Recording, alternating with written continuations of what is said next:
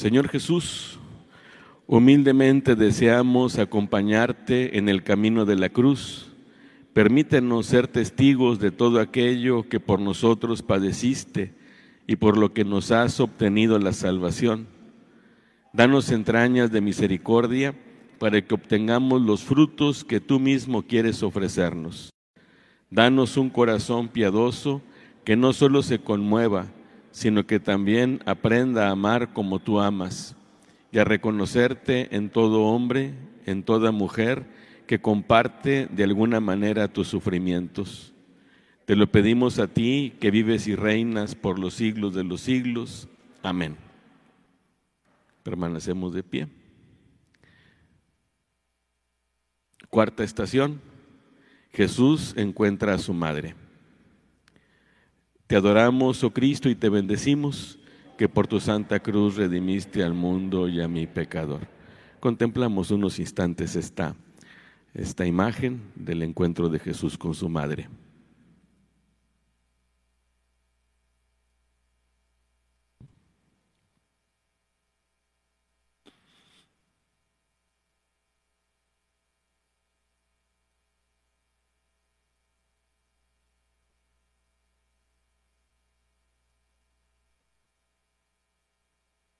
Nos podemos sentar.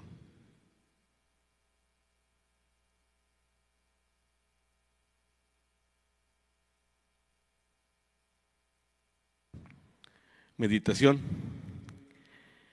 Qué terribles circunstancias en las que madre e hijo se encuentran. De hecho, siempre se encontraron. Desde el hágase en mí según tu palabra de la anunciación, hasta él ahí, he ahí a tu madre del Calvario. Asimismo, en el camino de la cruz, madre e hijo se encontraron. Ahí también íntima y dolorosamente unidos, respetuosa y penosamente alejados. La dolorosa es por ello modelo de discípulo, que siguiendo a Jesús y encontrándose con él en el camino, fecundamente padece con Él y como Él.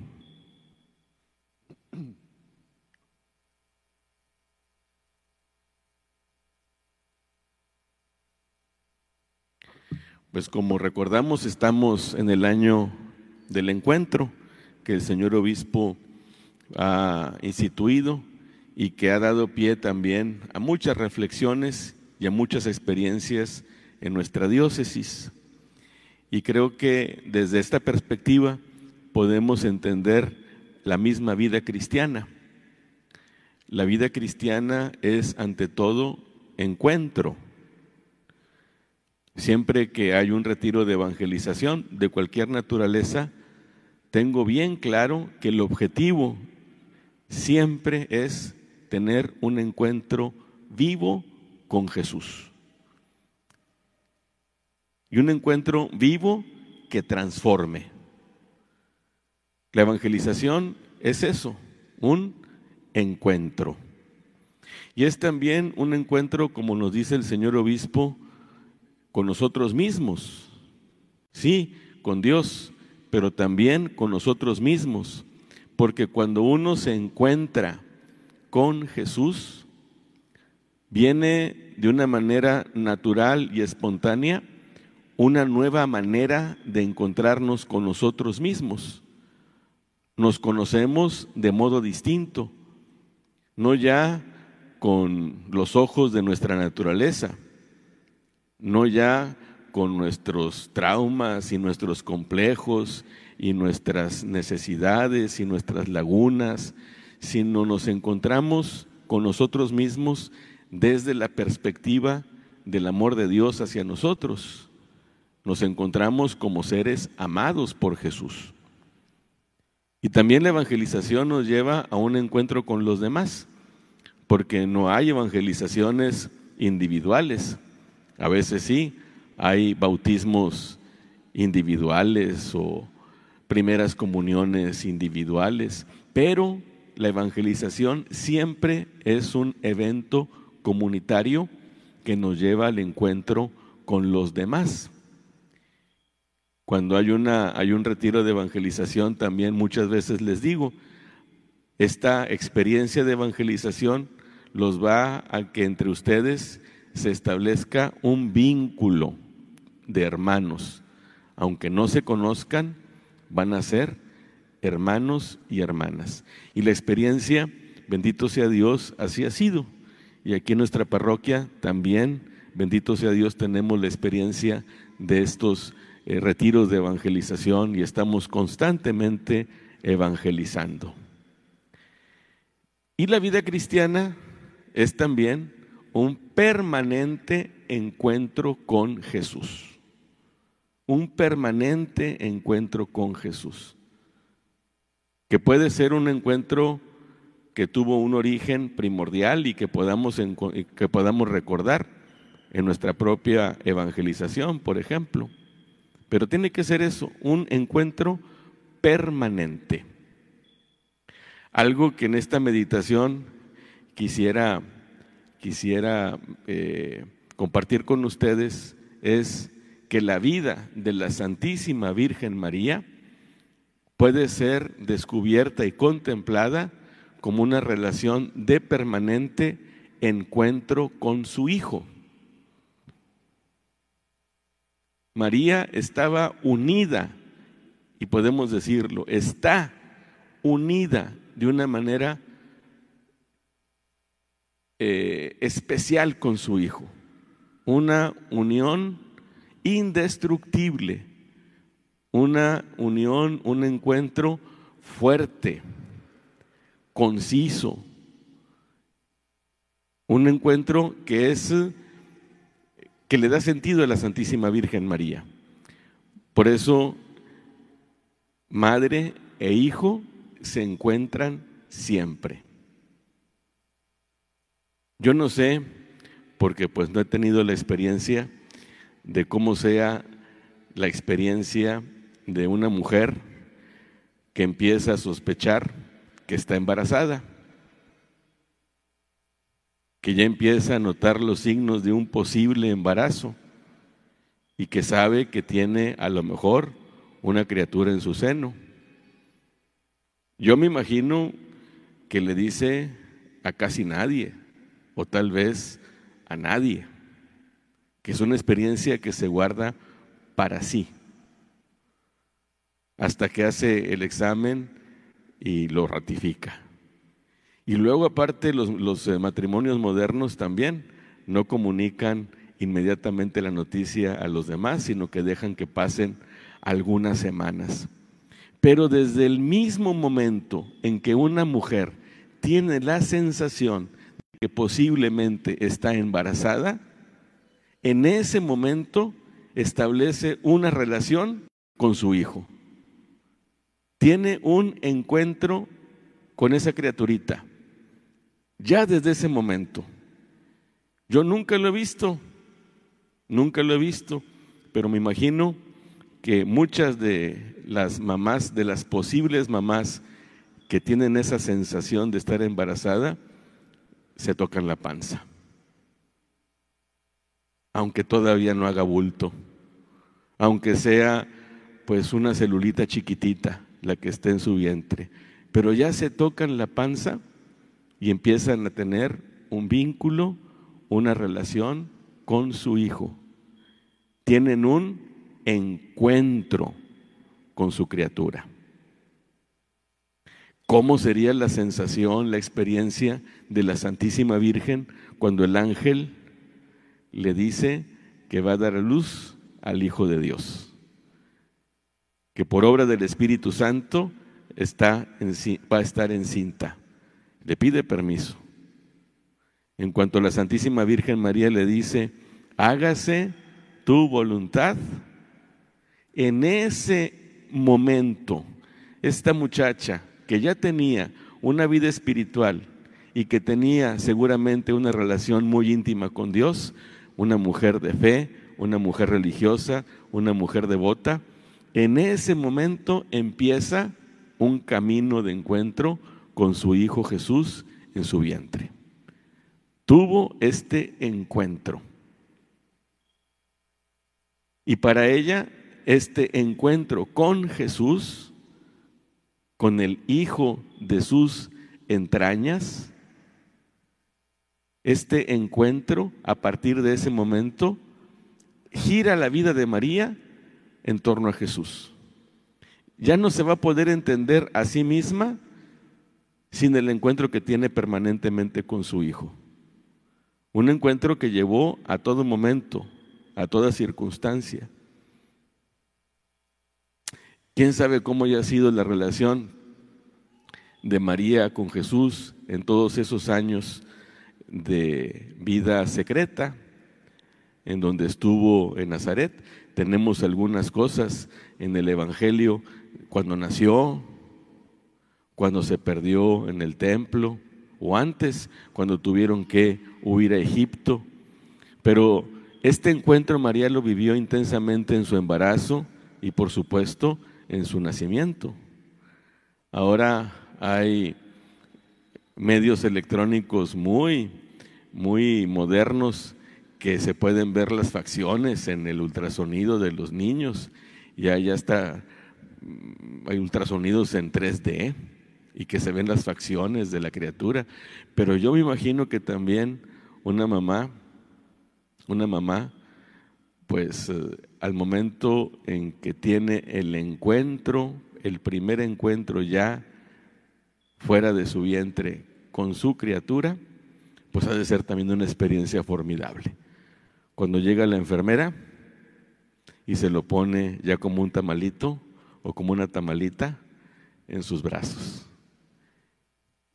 y que puede pasar todo el tiempo y no se cansan de verlas, de verlos, de verla, de verlo.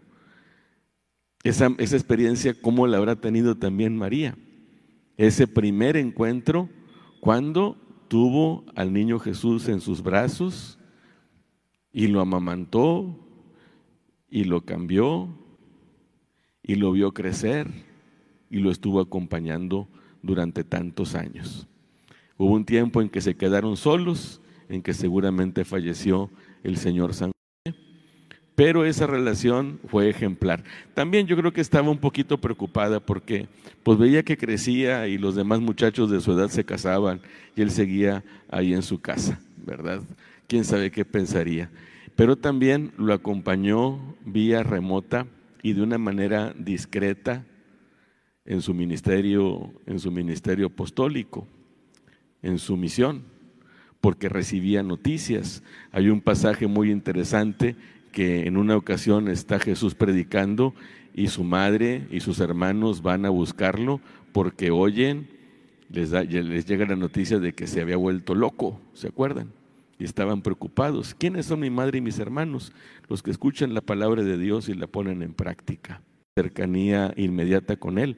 Y fue muy respetuosa muy, muy respetuosa del ministerio de Jesús, no se involucró, no estuvo ahí de entrometida, sino que permitió que su hijo ejerciera su ministerio de una manera muy, muy, muy libre. Yo me acuerdo, y ustedes saben, de repente lo, lo, lo comparto con ustedes, me acuerdo de mi madre, y sí, recuerdo también ella el profundo respeto que tenía por mi ministerio y cómo ella, como la Virgen María, no se involucraba, no se entrometía, no me daba instrucciones, no me eh, trazaba líneas, siempre, siempre respetó, claro, siempre estuvo su consejo, siempre su cercanía, pero siempre también de lejecitos. Y eso también es un tipo de encuentro, es un encuentro, yo creo que las madres también lo pueden entender, que llega la hora en que los hijos pues dejan de tener este, una ascendencia sobre ellos y hay que dejarlos, crecen. Pero María tuvo este encuentro terrible con Jesús. ¿Qué habrá significado para ella encontrarse con Jesús en el camino del Calvario? ¿En qué situación lo encontró? Ella, mi madre siempre me preguntaba, hijo, ¿ya comiste? Yo le decía, madre, ya no me preguntes eso porque de veras esa es una cosa que yo siempre resuelvo. Nunca me quedo sin comer. No te preocupes. Pero es eso, es eso. Ya comiste la preocupación por el bienestar de los hijos. Siempre. La preocupación, la preocupación porque estén bien. ¿Cómo habrá sido para el corazón de María encontrarse con su hijo? Ya lo habían azotado, ya lo habían torturado, ya había iniciado su viacrucis, ya había sido cargado con el leño, lo vio cargado con el leño y así lo contempló. Fue un encuentro que tuvo con Jesús. En la película eh, de la Pasión de Mel Gibson eh, ponen esa escena de una manera muy explícita y María de una manera afanosa limpiando la sangre de Jesús en el suelo porque ella sabe el precio de esa sangre y no quería que se desperdiciara una sola gota de esa sangre. Un encuentro terrible. Por eso en la reflexión decimos, madre e hijo se encontraron ahí también íntima y dolorosamente unidos, respetuosa y penosamente alejados. Porque, ¿qué hubiera querido ella? Impedir que su hijo siguiera, desamarrarle la cruz de los hombros, llevárselo a su casa, curar sus heridas. ¿Y qué mujer tan especial que lo que hizo fue dejar que siguiera su camino, no aprisionarlo, no retenerlo, no buscar su propia tranquilidad.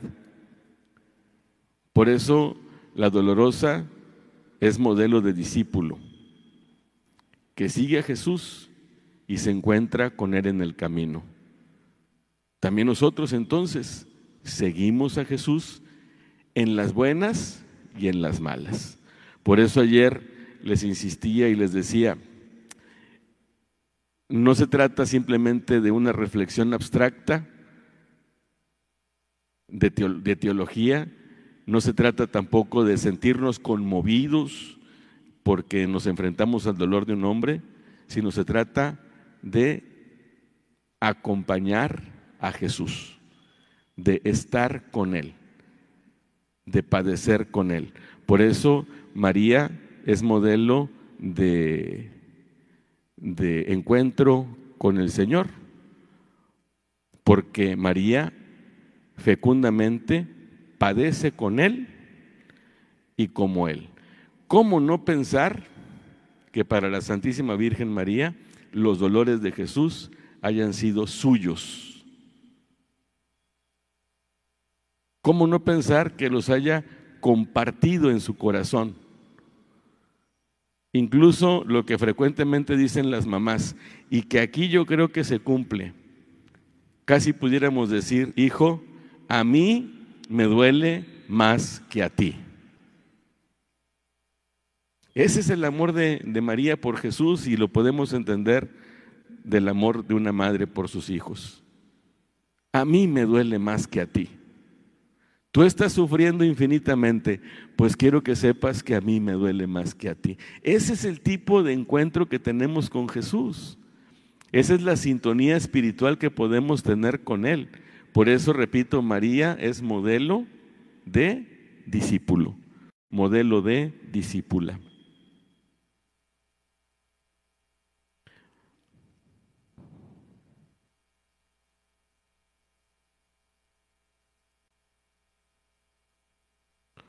Vamos a ponernos de pie.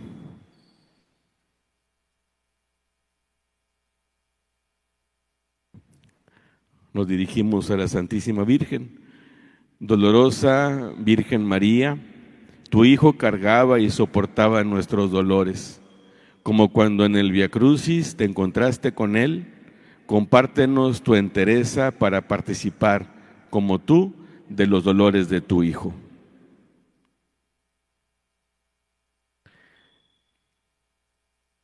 Quinta estación, Simón el Cirineo ayuda a Jesús a llevar la cruz.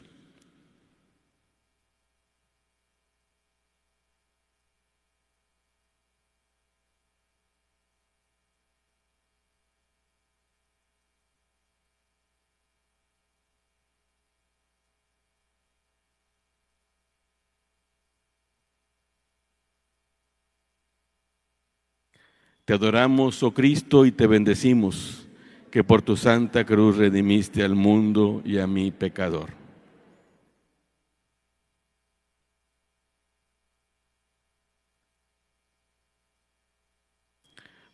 Pueden sentarse.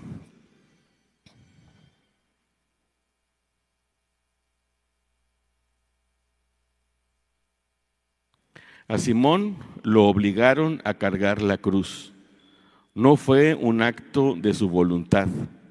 Jesús no lo llamó, ni fue una opción que brotara de la decisión de seguirlo como un discípulo. Simón volvía del campo y lo detuvieron, pero como si fuera un discípulo verdadero, iba detrás de Jesús, con la cruz de Jesús. Aún quienes seguimos a Cristo, Muchas veces no entendemos por qué nos comparte su cruz y nos resistimos a cargarla.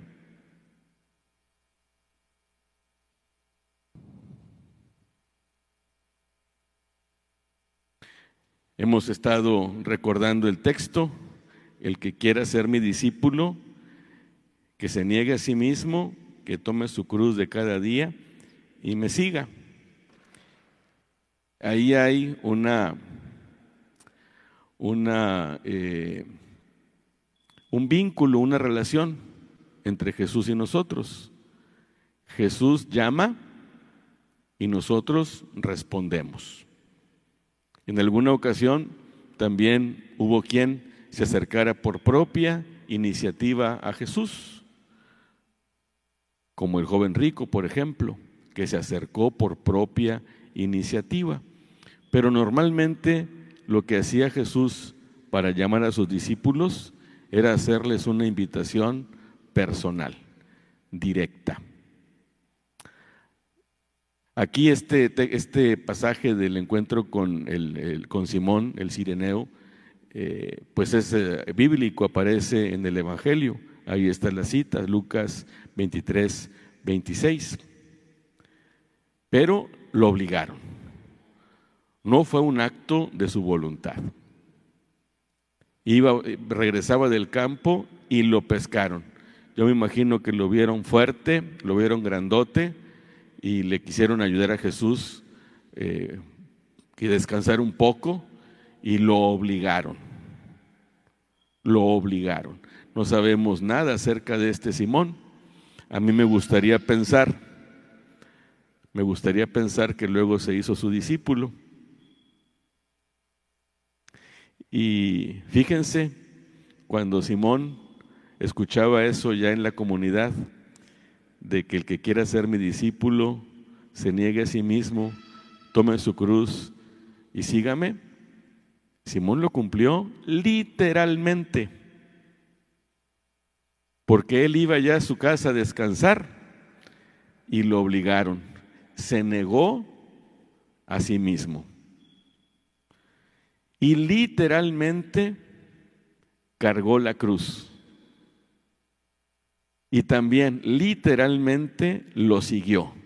Jesús iba adelante caminando y él con su cruz detrás. Y cuando Simón escuchaba esa, esa palabra de Jesús ya en la comunidad, seguramente decía, yo lo hice, a mí me tocó, yo llevé la cruz de Cristo. Yo la llevé.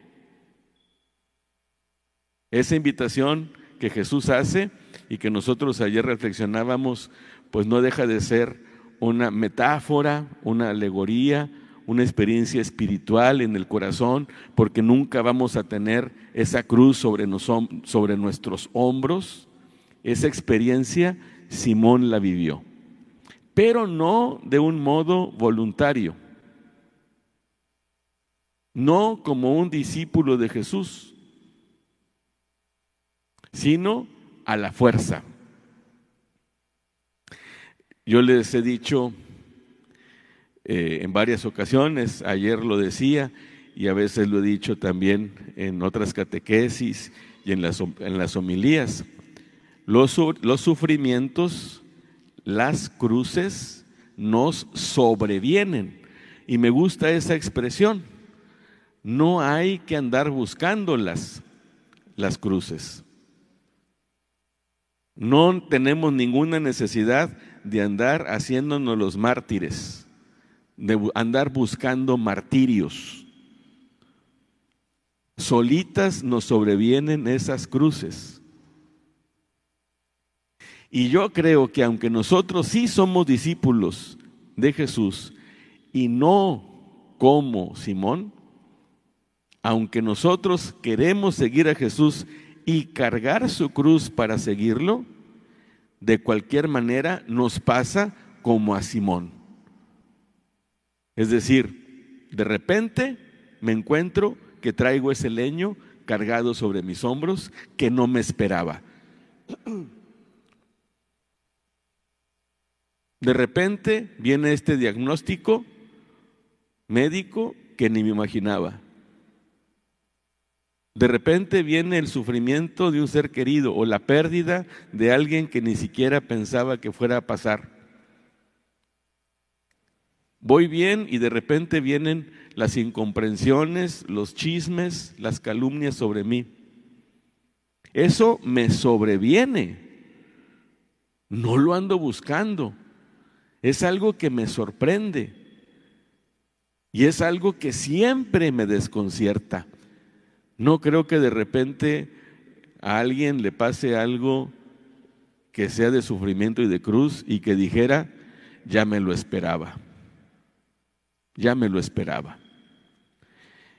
Y también es cierto, yo creo que es la experiencia de todos nosotros, que cuando sobrevienen esas cruces, las vamos cargando, algunas más tiempo, otras menos tiempo, pero a final de cuentas pasan pasan. Y pensamos que estamos ya muy bien y muy tranquilos y de repente, bócatelas. Otra vez nos toman por la fuerza y nos obligan a cargar la cruz de Cristo, como le pasó a Simón. Y es que de veras, además, ¿Qué más quisiéramos? Yo creo que tanto ustedes como yo, íntimamente, pues quisiéramos tener una vida tranquila y sin sobresaltos, pasarla a todo dar, sin pendientes y sin preocupaciones, sin nada que nos preocupe, y estar así, de una manera tranquila. Y por eso en la reflexión dice, aún quienes seguimos a Cristo, muchas veces no entendemos por qué nos comparte su cruz. Y por ello viene una natural resistencia a cargarla. No creo que Simón en ese momento le haya dado mucho gusto que le encomendaran esa tarea. Y yo creo también que cuando lo liberaron de esa tarea, se sintió aliviado y pudo seguir su camino. Nosotros quisiéramos estar así, tranquilos y gozándola. Pero nos sobrevienen como a Simón esas cruces y nos resistimos y no queremos y muchas veces nos rebelamos y queremos deshacernos de esas cruces, queremos quitarnos las de encima. Y aunque, repito, Simón no era un discípulo, de alguna manera se convierte en modelo de discípulo, sobre todo por este aspecto de las resistencias, de las sorpresas, de que nos sobreviene sin esperarnos las cosas, y que él cumplió de una manera literal las condiciones que pide Jesús para ser discípulo. negarse a sí mismo, tomar la cruz y seguirlo, que eso es lo que hizo Simón. Cada uno de nosotros pues puede pensar en las propias cruces que tenga en este momento, que puedan ser más o menos pesadas, pero también podemos pensar cómo hemos a lo largo de nuestra vida cargado también cruces y que hemos, hemos salido. Muchas veces en nuestra vida eh, hemos ayudado a Jesús. Muchas veces. Y hemos aprendido. Y eso nos hace cristianos maduros. Nos ponemos de pie.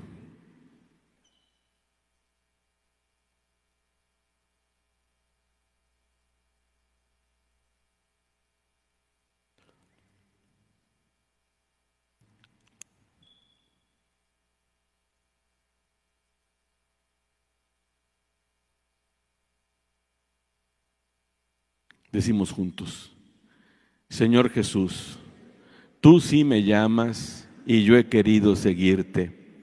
Me cuesta decirlo, pero porque muchas, aunque muchas veces no lo entienda o no lo quiera, sigue prestándome tu cruz para seguir, para ayudarte.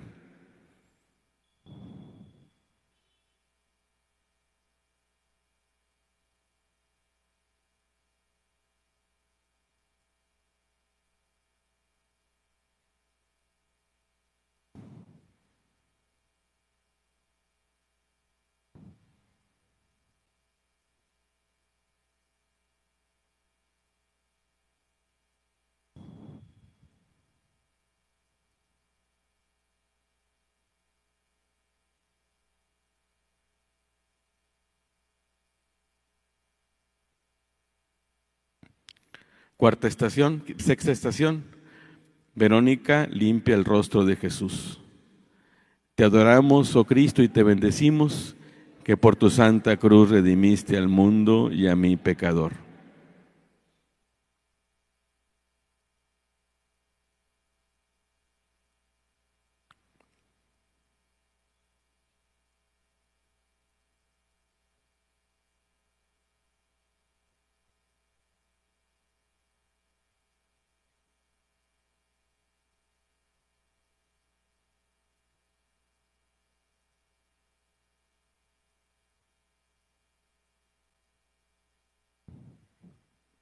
Meditación.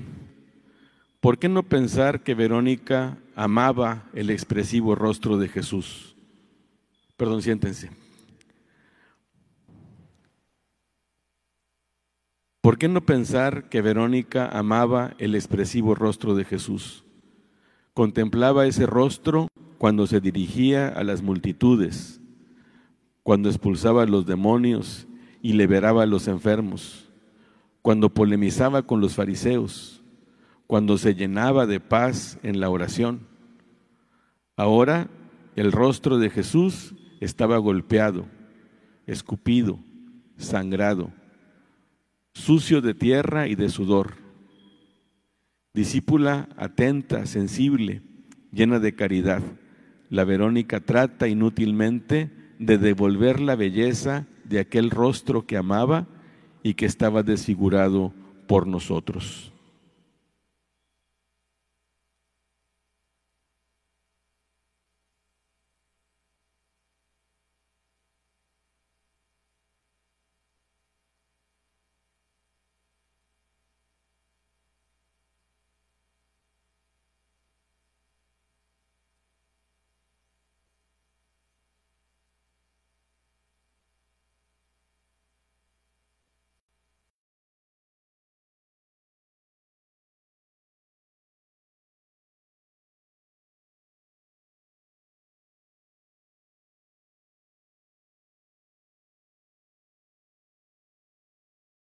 Pues habla más bien en griego del rostro, la imagen de Jesús. Eh, aunque no es bíblico, eh, pues siempre ha estado presente en la tradición y en la reflexión de la, de la iglesia. Y pues habla acerca del rostro de Jesús. hay una, una devoción, por ejemplo, a Jesús, que se le conoce como el divino rostro. También Santa, Teresita del Niño Jesús, así se llamaba, Teresa del Niño Jesús y de la Santa Faz, es decir, del rostro de Jesús, el rostro de Jesús. Eh,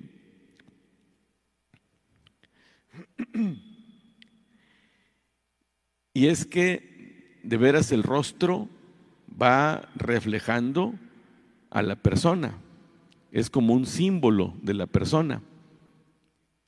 La expresividad, los rasgos de nuestro rostro, pues van expresando lo que somos, independientemente si tengamos un rostro bonito o no. Pero aquí en esta meditación yo quería proponer a Verónica como una discípula de Jesús, una mujer que amaba a Jesús, como lo hacía también Magdalena. Y yo me la imagino a Verónica siendo una contemplativa del rostro de Jesús. Y si lo amaba, amaba verlo. Y amaba ver las distintas expresiones que él tenía. Aquí menciono algunas y nos podemos unir a la Verónica tratando también nosotros de, contemplar el rostro de Jesús. Hay muchas pinturas, hay muchas imágenes, muchas representaciones de su rostro, muchas. Nosotros podamos también tener la propia, la nuestra. ¿Cómo me imagino a Jesús? Su rostro, su cara. Siempre lo imaginamos con su pelo largo y su barba también larga, como se usaba entonces. Pero Jesús tenía distintas, distintas expresiones. ¿Cómo sería el rostro de Jesús cuando se acercaba a los pobres, a los que sufrían,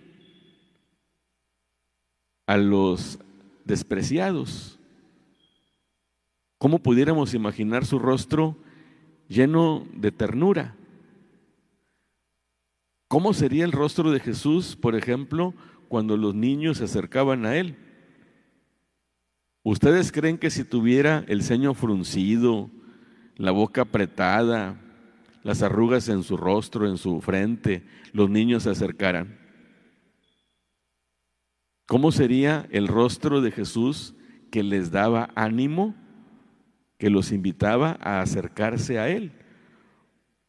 Un rostro atractivo para los niños, pues es un rostro tranquilo, sereno, sonriente, con los ojos brillantes, y lo mismo cuando se acercaba, repito, a los pobres, a los enfermos.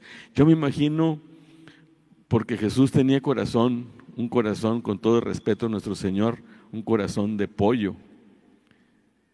¿Cómo sería el rostro de Jesús cuando se acerca a esa viuda y descubre que, quien, a quien llevan a enterrar es a su hijo y que además, pues eso, está viuda? Yo me imagino que a Jesús se le arrasaron los ojos, que le dieron ganas de llorar. ¿Cómo sería el rostro de Jesús cuando estaba frente a la tumba de Lázaro? Dice el Evangelio que Jesús lloró. O cuando contempló Jerusalén después de su peregrinación, que también al contemplar la ciudad llora. ¿Cómo sería ese rostro? Pero también cómo sería el rostro de Jesús cuando estaba enseñándole cosas a sus discípulos, en la intimidad, en la noche. O cómo sería el rostro de Jesús cuando ya descansaban y empezaban a cenar y echar relajo. Un rostro que es atractivo, que enamora. ¿Cómo sería el rostro de Jesús cuando daba sus discursos frente a las multitudes y que atraía a las masas y que tenía seguramente que gritar Pero también cómo sería el rostro de Jesús cuando sintió celo por la casa de su padre y corrió a los vendedores del templo, a latigazos. O cuando polemizaba con los fariseos, con los escribas, con los maestros de la ley. Yo me imagino un rostro duro, firme, que expresaba también eh, enojo. Hay algunos pasajes también cuando se desespera con los discípulos. ¿Se acuerdan cuando están discutiendo entre ellos que no tienen pan? Y acababan de ser testigos de la multiplicación de los panes. Ay, pues estos no tienen fe. ¿Cuándo van a entender? Un rostro desesperado. Un rostro desesperado. Pero, repito, yo, yo creo que para hombres y para mujeres que contemplaron el rostro de Jesús, el rostro de Jesús era un tesoro. Enamoraba su rostro. Si nosotros viendo las imágenes nos llenamos también de ternura viendo su rostro, por eso Santa Teresita de Jesús quiso también llamarse y de la Santa Faz. El rostro de Jesús que representa lo que Él es. Pues ese rostro de Jesús, como dice la meditación, estaba golpeado, escupido, sangrado, sucio de tierra y de sudor. Y como toda buena mujer acomedida, lo que quiso hacer es devolverle un poco la gloria que tenía ese rostro cuando predicaba, cuando estaba con los pobres y con los niños, con los fariseos. Quería devolverle algo de esa belleza. Un rostro desfigurado, dice Isaías por ahí también. Un rostro del que se quiere mejor no ver, voltear la cara por, por repugnante, por repugnante. Yo creo que a todos nos, bueno, a muchos, no, no todos, pero nos ha pasado que de repente vamos a visitar algún amigo, familiar que haya tenido un accidente al hospital y que haya tenido heridas fuertes en su rostro. Y qué impresión, ¿no? Qué impresión. ¿Qué te pasó? ¿Qué te pasó? El rostro. Y me imagino a Verónica llena de dolor, tratando de limpiar el rostro de Jesús. Ahí la tradición, ¿verdad? Claro que pues eso no, no es histórico, es parte del, del, buen querer de nuestra gente, de nuestro pueblo a lo largo de la historia, que cuando las Verónica se acerca a limpiarle su rostro, se imprime milagrosamente la imagen de Jesús en su manto. Y hay en muchas partes del mundo iglesias en donde aseguran que, tiene, eh, que tienen el, el, manto de la Verónica. Claro que no, ¿verdad? Porque, pues, repito, no es una escena bíblica y porque, pues, más bien es algo simbólico, es algo simbólico, ¿verdad? Eh, ¿Qué más quisiéramos tener esa, esa imagen este, de, la Verónica? Pero es algo que nos ayuda y que nos edifica nos ayuda, nos edifica eh, grandemente. Yo creo que esto también nos lleva eh, a dos cosas. Una, a que también nosotros tengamos la sensibilidad de reconocer en los rostros sufrientes que nos rodean el rostro de Jesús. Porque el rostro de Jesús hoy se refleja en lo que también hemos reflexionado ya, ¿no? cuando veíamos la primera estación y que es condenado Jesús a muerte. ¿En dónde están los el rostro de Jesús hoy? En el que tiene hambre, en el que tiene sed, en el desnudo, en el enfermo, en el que va de paso, en el que está en la cárcel. Y son rostros también desfigurados. No son rostros bonitos de modelo, son rostros desfigurados y desfigurados tal vez no físicamente, sino que el sufrimiento también provoca que el rostro se desfigure. Y tendremos que recordar lo que Jesús nos dice. Cuando lo hacen con alguno de estos discípulos míos, con esos pequeños, conmigo, lo hacen. Es decir, nosotros tenemos la posibilidad de limpiar el rostro de Jesús, que se manifiesta en los rostros de los pobres que nos rodean y de los que más sufren. La Verónica nos enseña a ser acomedidos, a tener esta delicadeza suya esta caridad delicada de hacer algo por los demás, de contemplar en el rostro de los que sufren el verdadero rostro de Jesús. No necesitamos una tela en donde esté impreso el rostro de Jesús, porque ese rostro está impreso en quienes más sufren. Y la segunda cosa, que también creo que es importante. Podemos contemplar ahora el rostro resucitado de Jesús.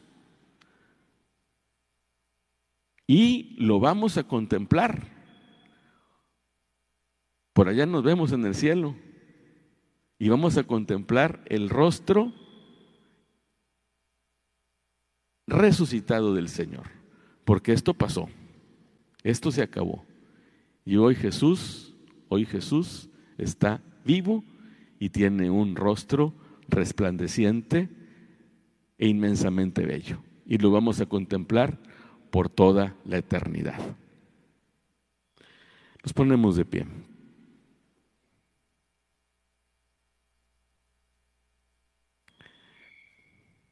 Decimos juntos, dice el profeta Isaías, su aspecto no era el de un hombre. Señor Jesús, dame la gracia de contemplar y amar tu rostro como quiera que éste se presente, y dame el valor de no permanecer impasible, sino de tener la caridad de la Verónica.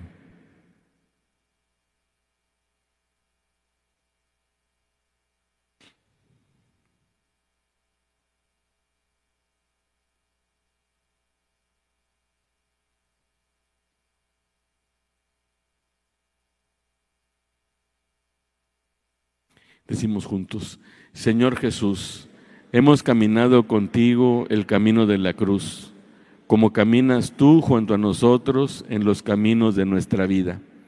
Hemos meditado, orado y contemplado los acontecimientos que rodearon los misterios de tu pasión y de tu muerte, como lo ha hecho tradicionalmente tu pueblo a lo largo de los siglos. Te pedimos que esta experiencia espiritual produzca frutos de fe y caridad en nuestros corazones, que sepamos reconocer tus dolores en nuestros pequeños dolores y que podamos tener ojos de fe para reconocer también tus sufrimientos en aquellos hermanos y hermanas que comparten tus sufrimientos, para tender la mano a quienes te hacen presente en la historia. Te lo pedimos a ti, que vives y reinas por los siglos de los siglos. Amén. El Señor esté con ustedes. La bendición de Dios Todopoderoso, Padre, Hijo y Espíritu Santo, descienda sobre ustedes y permanezca siempre. Amén.